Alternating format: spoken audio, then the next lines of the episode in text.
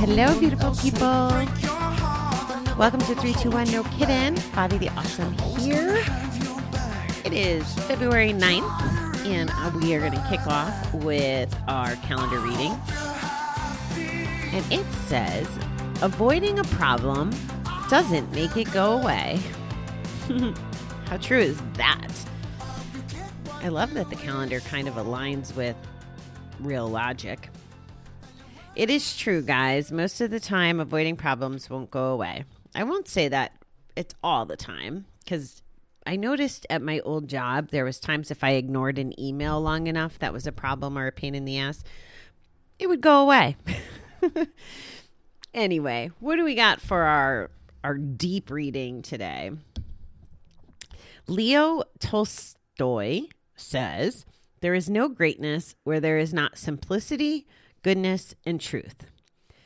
Intimacy is friendship at the deepest level, the profound comfort that comes from complete trust between two human beings.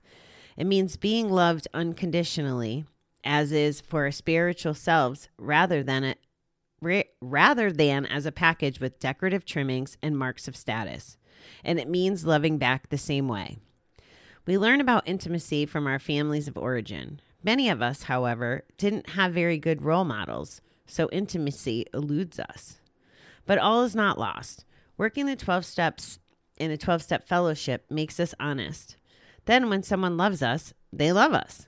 We're being who we really are, as best we know. And in so being, we offer ourselves to another.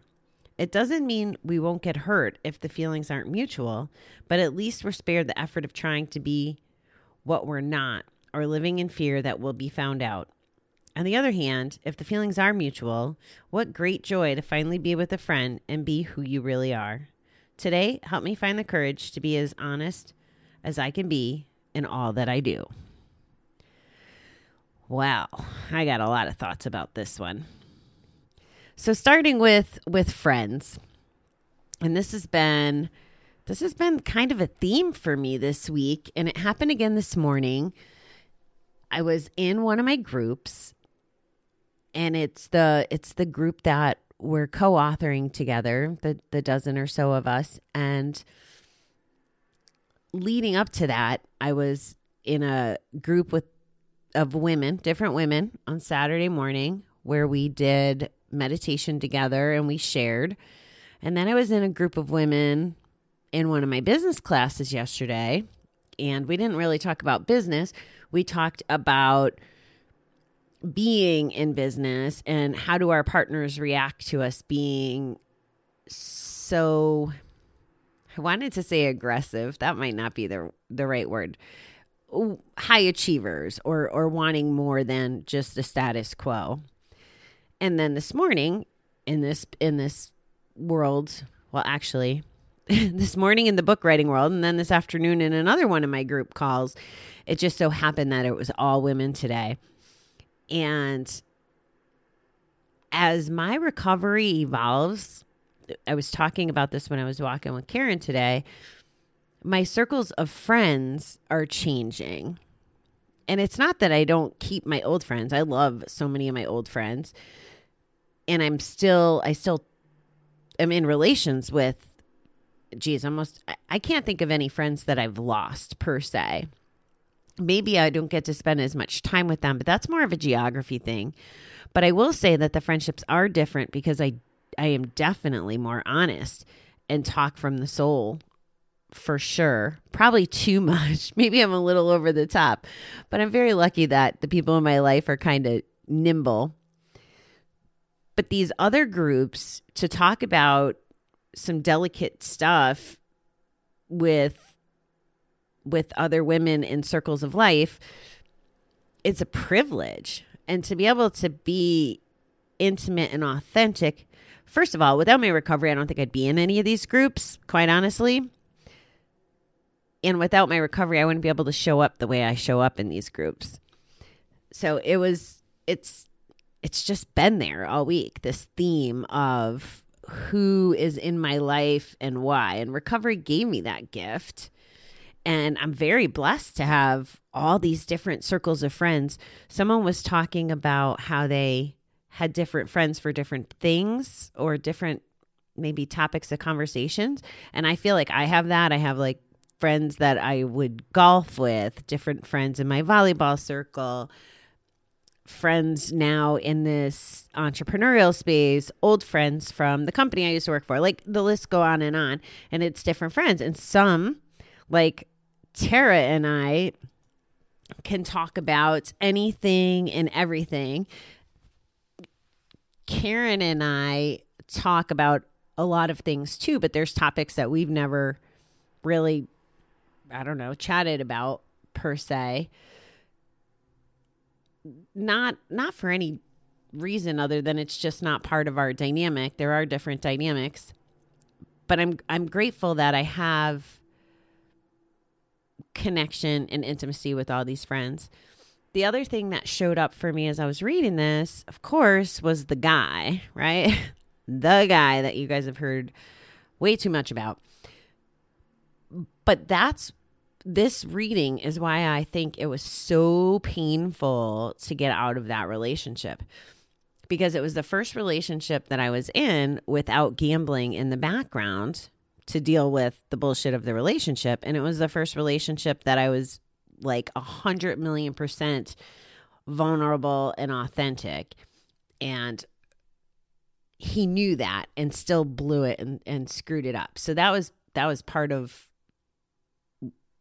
where it got frustrating. Now, I, I'm not saying that in a blame way. I I just don't think he had a really good frame of mind towards the end there, but it it's definitely true that once once we we can't hide behind the gambling or the drinking or the thing, once we can't hide behind all that, then we have, well, that's all that's left is our authentic self. And it does open doors to intimacy, whether it's in a, a relationship, like with a partner, or it's our friends. And I think it's another gift that we can acquire in recovery. And it does take courage because it's not part of it's not part of our go to, I don't think, as a general rule. I think every counselor or person that I talked to in general said that I always had walls. And now all the walls are down and I'm practically standing naked most days. It's just who I am. There's a, another little silly thing that happened today. One of my friends, I can't remember exactly how the context went. Oh, we were talking about timing. Like, I'm going to see him soon and I was like, "Oh yeah, you know, like it's only a week away or whatever." And um he was teasing me about counting down the days and I said, "Oh, it sounds like you're counting too." And he's like, "No, I don't want to wish my life away." Which was a good perspective. Like he's like, "I don't have that much time. I don't want to speed it up." And I thanked him. I was like, "Ah, you know, I said I think you're in my life sometimes to to give me these nuggets to think." And his response was, it was good that I listen. Like he appreciated the fact that I was open to different perspective. And I said, well, my answer was something to the effect of I didn't used to listen and I like this version of me that does listen. It, it's just it's just a better fit. Listen and like listen, be open-minded, listen and then also trying to work on active listening, which we've talked about before too. But even that friendship's more intimate. Like I wouldn't have those conversations with him five years ago. It just it just wasn't how we would speak to each other. And I think that I set the tone for a lot of this now because I am so transparent. I'm so honest. I just I love I love that piece. I'll be completely honest. Gambling and some of the men I choose were the only two things that I used to lie about as a general rule. And I, I, I don't remember lying about much else, but those are the two things that I was, I just, I lied tons about frequency of how often I bet, money I lost, um, if I was dating the wrong guys, whatever, whatever it was. Those were the two things. And it's wonderful to not have to hide anything anymore and to be open to more intimate relationships, whatever they look like. So that's my thoughts on that. I hope that this is something that you can connect to. Look in the mirror, see what what you're doing. How are you showing up in your relationships? Do you notice a difference now that you're not gambling? Is, is it different? Can you be more intimate with your friends and your partner or partners? Who knows? I don't judge. Anyway, it's just food for thought. And if you're not, why aren't you? Uh, the the reading definitely talks about it developing in 12 steps and and I believe you could do it in 12 steps or whatever strategy you're using to do that soul searching and and find who you are that way you can show up for other people in this way. So I like that reading. All right, beautiful people. Have a fabulous day and I will talk to you next time.